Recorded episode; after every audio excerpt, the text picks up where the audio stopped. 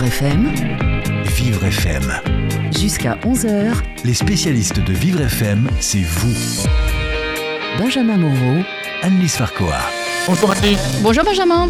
Alors moi je suis Alors curieux. votre micro ne marche pas Moi très je bien. suis curieux, je veux tout savoir. Je suis en train de le frapper très fort. Normalement ça devrait finir par fonctionner ou alors je vais me faire mal, je ne sais pas. On va voir. Accident de travail de Benjamin Moreau. Il a frappé sur son micro. Qui le lui a rendu. Voilà exactement. Alors normalement tout, tout baigne, tout, tout fonctionne. Alors moi je voudrais savoir de quoi on va parler et avec qui aujourd'hui. Eh bien Benjamin, ce matin, je vous propose qu'on s'intéresse au parcours de Frédéric Ménieux, qui est travailleur indépendant handicapé qui propose des actions de sensibilisation et de formation à handicap vers les entreprises de 20 à 500 salariés, ce qui n'est pas très fréquent parce qu'on entend beaucoup parler d'actions de sensibilisation dans les grosses entreprises, dans les petites euh, entreprises, il y en a moins.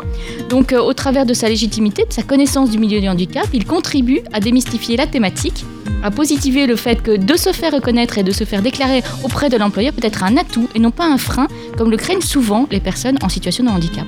Vous êtes chef d'entreprise, vous êtes salarié, vous êtes intéressé par ces sensibilisations de Frédéric Ménieux, vous voulez lui poser des questions, n'hésitez surtout pas, il y répondra volontiers au 01 56 88 40 20.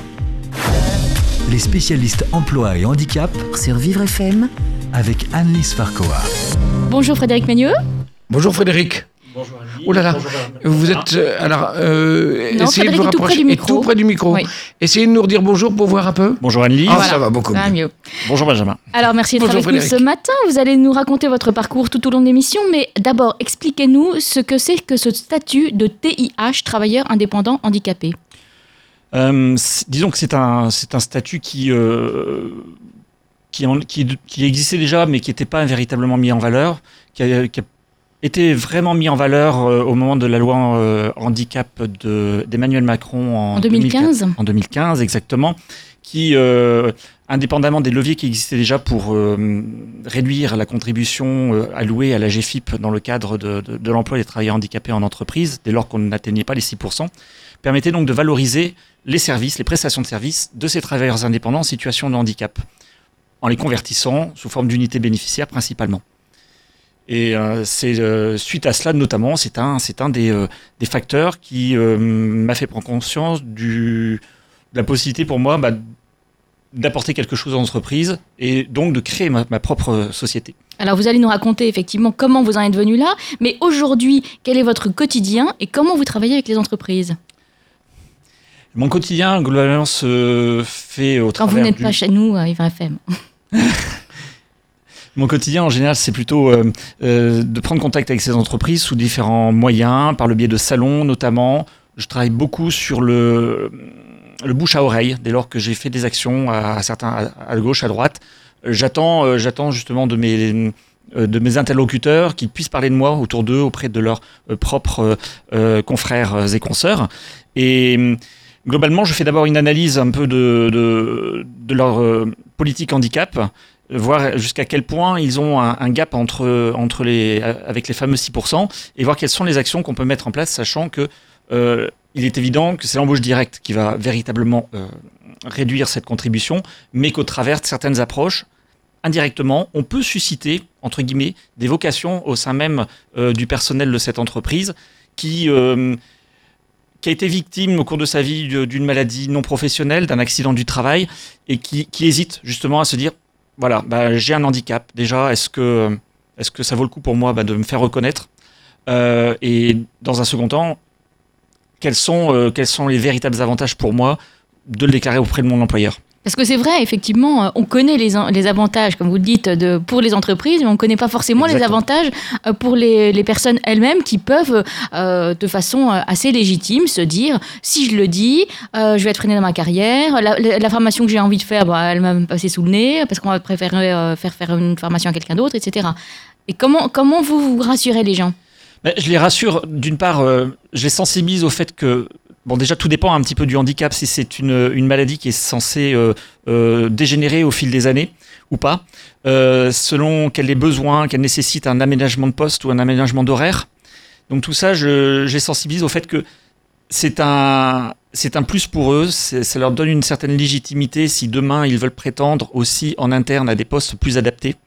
Et dans ce contexte, bah, je, je les accompagne, je leur, explique bien véritablement quelles sont les conséquences que ça peut avoir au sein de l'entreprise pour eux, mais les conséquences positives, j'entends, euh, pas seulement, euh, et que selon les handicaps, à un moment donné ou à un autre, je leur fais comprendre que euh, le handicap va se voir parce qu'ils seront pénalisés dans, leur évolution. Il va y avoir des freins en termes de, productivité, malheureusement.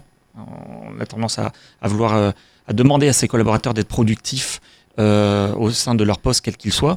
Et donc, c'est mettre en avant, faire le, mettre le focus sur, ces, sur cette productivité qui peut être amoindrie au fil du temps. Et le meilleur, la meilleure chose, c'est d'anticiper d'anticiper cela auprès de son employeur. Donc, on parle de la même façon à un salarié d'une petite entreprise qu'à un salarié d'une plus grosse entreprise? Bah, disons que la communication se fait pas forcément euh, de la même façon dans une petite entreprise que dans une grande.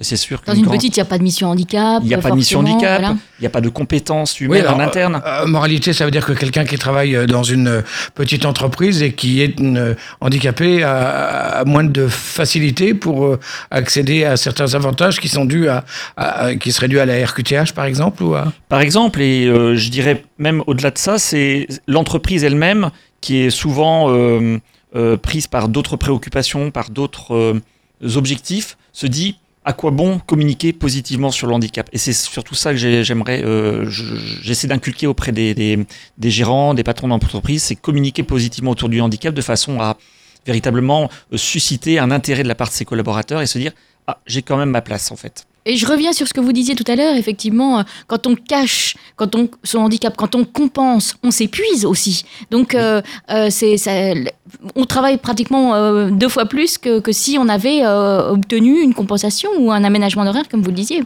On travaille, on travaille deux fois plus. On travaille parfois. enfin, il y, y, a une fatigue j'allais dire, euh, physique, mais aussi morale qui s'installe. On se dit, bon, voilà, euh, j'ai conscience de ce dont j'ai besoin, mais comment légitimement je peux, euh, je peux y recourir à ce besoin? Ça peut être des postes, des postes adaptés, ça peut être un siège ergonomique, ça peut être un, un, ordinateur euh, euh, ah, un petit peu adapté si on a des problèmes visuels. Ça peut être euh, tout simplement des aménagements horaires. Je suis diabétique, j'ai besoin à certains moments bah, de prendre ma glycémie. je le fais discrètement parce que si je m'absente trop souvent, il va y avoir des suspicions. On va se demander mais, mais quoi, mais comment, pourquoi? Et pourquoi lui? Pourquoi lui hein, et pourquoi Exactement. Et, on sait aussi, ces personnes-là ont besoin de manger à heure fixe. Donc, euh, si c'est en pleine réunion et que le, tout le monde dit bah, bah, Où est-ce que tu vas là? Bah, je, vais, je vais déjeuner. Bah, je vais manger, voilà. Exactement. Donc, effectivement, si les autres ne sont pas au courant, ça peut paraître un petit peu. Jouer la transparence. Exactement. Jouer la transparence et véritablement par, par des moyens euh, tout simplement euh, tout simples, des, des, des petits. des, des petits dépliants qu'on distribue en interne auprès de ses collaborateurs, une, un, petit, euh, un, petit film vidéo qu'on fait passer euh, sur un exemple bien précis. Euh. Alors, on continue à parler de tout ça dans la suite de l'émission et on continuera surtout à s'intéresser à votre parcours, Frédéric Médieu. Mais pour l'instant, Benjamin Pour l'instant, mon action solidaire. Alors, ce sont des actions, des initiatives qui visent à améliorer le quotidien des personnes handicapées et qui toutes ont été primées par le CIRP. Vous le savez, Annelise, vous les avez toutes rencontrées et vous nous proposez l'action solidaire du jour. Camille est une jeune fille trisomique dont le rêve était de travailler dans une crèche. Et ce rêve a été possible grâce à AGFOS PME Auvergne-Rhône-Alpes. Bonjour Benoît Quinon. Bonjour Annelise. Alors vous êtes responsable d'agence. Concrètement, comment avez-vous construit et aidé Camille dans ce projet? Eh bien, ce projet a démarré en février 2016 lorsqu'un client d'AGFOS PME Nord-Isère envisage de recruter une personne atteinte d'une trisomie 21. Ce projet est unique en son genre en France. Jamais une personne atteinte d'une trisomie n'avait jusque-là signé un contrat de professionnalisation. Alors après une période d'immersion euh, dans l'entreprise, l'orientation vers le dispositif de préparation opérationnelle à l'emploi individuel, financé par AGFOS PME Auvergne-Rhône-Alpes et le Pôle emploi de Bourgoin-Jallieu, a été rapidement choisie car Camille avait besoin d'un apport théorique pour réaliser ses missions d'auxiliaire agent puériculture. C'est l'organisme de formation performante basé à Grenoble spécialisé dans l'handicap qui avait dispensé cette formation. Cette POE a été, euh, donc préparation opérationnelle à l'emploi, a été adaptée et étendue sur six mois. À l'issue de la formation, en juillet 2016, Euh, Camille nous a fait part de son souhait de poursuivre sa formation et la formatrice a validé la possibilité d'orienter Camille vers un CAP petite enfance. Le contrat de professionnalisation qui en a découlé a lui aussi été adapté au regard du handicap de Camille via un contrat à temps partiel, un tutorat renforcé, un accompagnement cognitif de 300 heures financé par la GFIP et un aménagement lors des examens par le Greta Nord-Isère. Alors, quel message vous souhaitez passer à travers cette action? Eh bien, en premier lieu, le rêve de Camille a été exaucé. Actuellement en CDI au sein de la crèche, elle poursuit sa formation en alternance vers le CAP Petite Enfance. C'était également l'objectif de tous les acteurs du projet, malgré que ce type de handicap puisse vite apparaître comme un frein pour accéder à des dispositifs de droit commun comme la formation ou le contrat de professionnalisation. C'était aussi le but euh, du chef d'entreprise, de permettre à Camille d'intégrer son équipe alors que les interrogations étaient nombreuses. Enfin, nous souhaitions faire passer un message fort à tous les parents qui ont un enfant porteur d'un handicap. Il est possible pour ces enfants de travailler en milieu ordinaire. Le message s'adresse également aux dirigeants des TPE et PME. N'ayez pas peur d'ouvrir vos portes à des personnes qui vous paraissent différentes. Vous ne serez pas seul. Est-ce que vous avez prévu d'ouvrir cet exemple euh, au niveau national? Parce que là, vous nous parlez de euh, l'Auvergne-Rhône-Alpes. Est-ce que c'est possible d'imaginer que ça pourrait être euh, euh, dispensé dans toute la France? Oui, ce type d'action que nous avons illustré par l'expérience de Camille est mis en œuvre chaque année par AGFOS PME à destination de demandeurs d'emploi en situation de handicap et dans différents secteurs d'activité. Pas seulement le service à la personne, euh, dans le domaine de la relation client à distance, l'assistance commerciale, la restauration rapide. Euh, les entreprises sont mobilisées par les conseillers AGFOS PME, les partenaires sont sollicités, les parcours sont construits sur mesure et adaptés, les acteurs du projet l'entreprise ou le salarié sont accompagnés jusqu'à l'entrée en emploi et suivis tout au long de la formation. L'exemple de Camille est exceptionnel et nous conforte dans l'idée que ces parcours sont la bonne solution. Enfin, AGFOS PME a signé une convention de partenariat avec l'AGFIP et, à cette occasion, nous ne manquerons pas de communiquer sur le parcours de Camille afin qu'il puisse être dupliqué. Merci beaucoup, Benoît Quinon, de nous avoir présenté cette belle innovation qui vous est proposée par l'OCIRP. Je vous en prie. Mon action solidaire, chaque jour sur Vivre FM et en podcast sur vivrefm.com. Annelise. Alors effectivement, Frédéric, on l'entend là, mais on le sait, hein, les, les chefs d'entreprise sont plutôt motivés à l'idée d'embaucher des personnes en situation de handicap, mais quelquefois ils savent pas vraiment euh, vers qui se tourner, euh, sont, se sentent un peu démunis, euh, euh, n'ont pas les outils. Et vous, vous donnez les outils à ces, à ces personnes-là? Alors déjà, il est vrai que c'est déjà pas évident de trouver effectivement un employeur qui soit vraiment motivé pour intégrer euh, des, des personnes en situation de handicap, quelle qu'elle soit. Déjà parce qu'ils ont une méconnaissance du handicap en règle générale. Et on s'imagine tous que le handicap, c'est nécessairement une personne en fauteuil, Et ça ne fait que 2%, il n'y a que 2% des personnes handicapées Exactement. qui sont en fauteuil. que le, le handicap est forcément visible, alors que ce n'est que 20% des handicaps. Ce Mhm. ne sont que 20% des handicaps. Et, euh, et que, quel que soit le handicap, euh, il y a moyen d'intégrer malgré tout une personne à un poste, je dirais pas adapté, si toutefois on s'en donne les moyens. Et pour s'en donner les moyens, il faut effectivement, comme vous le disiez, connaître les interlocuteurs qui peuvent intervenir, que ce soit la GFIP, le SAMET, euh, Cap Emploi aussi, qui, accompagne beaucoup dans ce domaine-là. Et euh, tout- toute une panoplie de structures associatives qui, selon la typologie des handicaps, peuvent venir donner des conseils pour adapter tel outil, outil de travail. Et on le sait, effectivement, autant les, les dirigeants de grandes entreprises qui ont des missions handicap, qui ont des DRH et tout ça, ils, ils savent un peu comment faire. Mais les, les petits, les dirigeants de petites entreprises qui doivent être des- déjà des couteaux suisses euh, pour savoir un petit peu tout faire, si en plus on leur dit il faut que vous vous occupiez d'intégrer des personnes handicapées, là, je- on comprend qu'ils puissent dire attendez, euh, on va d'abord commencer à faire marcher l'entreprise et puis on verra après. Exactement. C'est c'est- c'est- c'est tout le, c'est toute la problématique de se dire j'ai une, compétence en face de moi qui peut-être a besoin euh, d'un ou deux compléments de formation. Euh, ben, ça me fait peur parce que euh, parce qu'elle va pas être optimum dès le début et surtout je ne sais pas vers qui me tourner et, et des exemples comme celui-ci effectivement euh, avec la Géophos PME euh, bah, montrent qu'il y a moyen d'associer une formation à un handicap pour l'intégrer. Vous restez avec nous, Frédéric, on va parler de votre parcours dans la suite de l'émission, mais pour l'instant, on fait une petite pause, Benjamin. Absolument, la sensibilisation, la formation au handicap, on en parle aujourd'hui pour les entreprises de 20 à 500 salariés. Il l'organise, lui, la formation, il les organise également la sensibilisation. Lui, Frédéric Meigneux, si vous voulez lui poser des questions, n'hésitez surtout pas. 01 56 88 40 20. Vivre FM, c'est vous. Les spécialistes emploi et handicap, Jusqu'à 11h sur Vivre FM. Annelise Farcoa. On parle sensibilisation et formation au handicap avec Frédéric Ménieux qui s'y connaît puisqu'il les organise toutes les deux. Euh, on en parle avec lui et puis d'abord on, on tient absolument à le connaître Frédéric, c'est vrai. Absolument. Alors Frédéric, vous êtes reconnu travailleur handicapé depuis seulement 4 ans. Qu'est-ce qui était l'origine de votre handicap? L'origine de mon handicap, c'est une maladie congénitale euh, attrapée euh, in utero en fin de grossesse, euh, communiquée par donc, euh, ma maman, euh, qui est la toxoplasmose et qui a eu moins de conséquences euh, qu'attendu, euh, mais malgré tout euh, euh, des, des petites conséquences principalement sur la vue, puisque euh, j'ai une vue de l'œil droit quasiment inexistante, en tout cas légèrement périphérique. Et ça avait généré en fait à ma naissance une, une, un épanchement en fait de- du liquide céphalorachidien dans la boîte crânienne et qui a nécessité quelques opérations pour euh, drainer, euh, faire dériver ce, liquide. Euh, et indépendamment de ce problème de vue, j'avais aussi un petit strabisme à l'œil droit. Bon, voilà, jusqu'à l'âge de 12 ans, qui a été auquel on y a remédié. Mais en fait, ma, ma problématique, indépendamment de la vue, auquel je me suis adapté, je m'y suis habitué, qui me joue des tours parfois, il y a eu cette, cette pression en fait intracrânienne, pour moi, avec le recul, a des conséquences sur euh, l'attention, sur euh, euh, le, le- le- le côté euh, La concentration. concentration, oui. Oui, et comme en plus je n'ai qu'un œil qui travaille sur les deux, nécessairement de la fatigue. Fatigue visuelle, principalement intellectuelle si on veut. Et, mais ça m'a pas plus gêné que ça tout au long de ma vie. J'ai fait un Vous avez compensé euh, J'ai compensé. euh, ma scolarité a été euh, correcte. hein, je suis allé jusqu'au bout de mes études, sans redoubler, euh, avec des résultats moyens, je dirais dans un établissement, dans des établissements dans des ordinaires. établissements euh, classiques. Euh, au niveau du travail, il est vrai que j'ai été euh, pendant 15 ans assistant RH, gestionnaire RH, gestionnaire paye, voire responsable paye.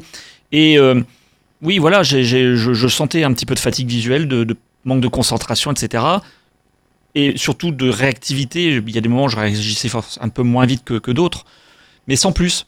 Et, Mais vous le disiez, ça vous, Par exemple, quand, quand vous, euh, quand vous étiez vous à vous en un entretien compte, d'embauche, surtout vous- Ouais. Ben, moi, je, je, je demandais simplement, mais sans, sans aucune légitimité derrière, ben voilà, est-ce que je peux avoir un écran euh, assez grand, quoi, pas un ordinateur portable? Et personne ne vous a dit, bah, dans ces cas-là, il faut que vous fassiez reconnaître? Pas du tout. C'est venu tardivement. C'est au cours d'un séminaire dans une société euh, où j'ai passé euh, quelques mois qu'une euh, chargée de mission handicap m'a dit euh, Tu n'aurais pas un problème visuel, Frédéric Je dis Je l'explique, hein, naturellement. Jamais caché ma maladie.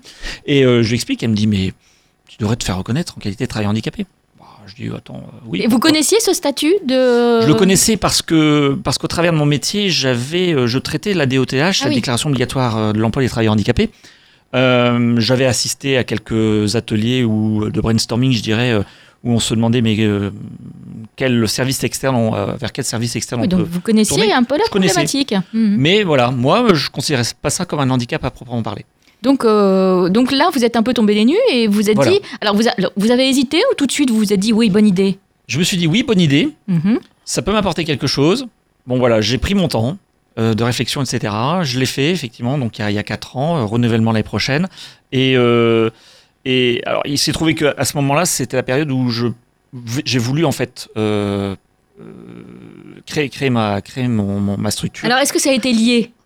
Est-ce que le deux- fait bah, de vous faire les- reconnaître, ça, ça a déclenché quelque chose? Bah, les, ça- ça- effectivement, je, je suis parti du fait déjà que euh, par ce manque de communication et de, de- de- d'échange sur le handicap dans les entreprises, il y avait quelque chose à faire, principalement dans les petites structures. Et avec cette légitimité supplémentaire, je me suis dit, bah, quelque part, banco, quoi, on y va. Et, et je me tourne vraiment vers des structures qui n'ont pas la compétence en interne. Vous disiez j'ai pris mon temps pour la réflexion, c'était aussi le temps de la véritable acceptation, parce que certes vous ne cachiez pas la maladie, mais de là à passer euh, en RQTH, hein, quand même. Mais non, pas tant que ça, parce que, bon, déjà parce que ça prend, bon, c'est, c'est, c'est, c'est un petit parcours administratif, mais euh, Oui, enfin, un Euh, peu barbant quand même. hein. un peu. Voilà, il faudrait tenir des pièces à droite à gauche selon le type de handicap, plus ou moins lourd. Et hum, non, puis c'est surtout, je me dis, mais bon, euh, je- j'enchaîne CDD sur CDD, quel intérêt? Enfin, je vais à peine arriver que globalement je serai parti, donc pourquoi adapter mon poste?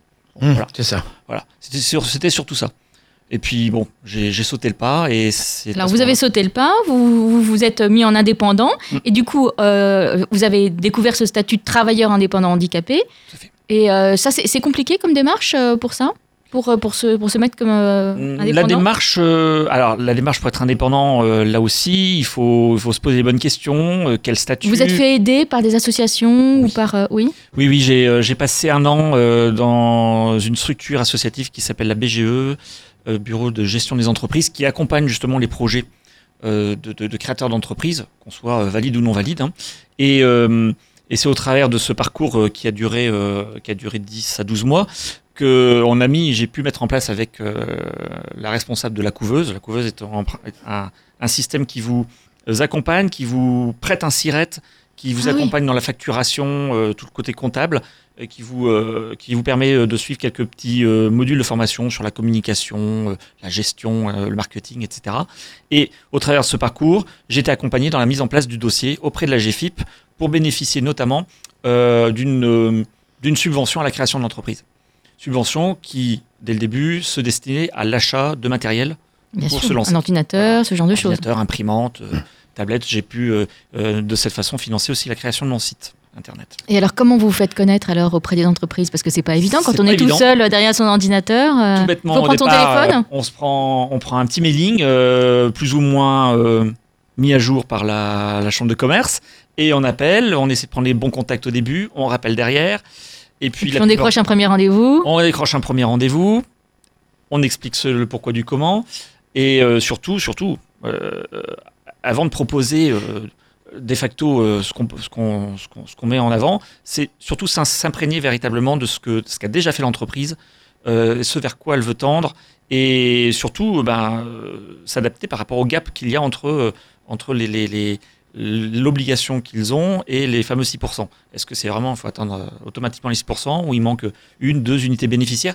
Et en fonction, en fonction de ça, on, on va travailler sur, sur un axe bien spécifique. Alors, on arrive au terme de notre émission. Vous êtes à Lille, mais vous vous déplacez, j'imagine. Comment on peut vous contacter si on souhaite faire appel à vos services? Ah, Pour me contacter, euh, c'est euh, soit le site euh, fm-partenaire.fr, euh, soit ma page Facebook euh, FM Partenaire, ou également euh, mes coordonnées euh, téléphoniques. Euh. On mettra tout sur, notre, sur notre podcast. Euh, eh bien, merci beaucoup, merci Frédéric d'être venu nous voir merci de Lille. Bon vent, merci Benjamin. Et rentrez dans le Grand Nord en toute sécurité. À bientôt. Merci, à vous.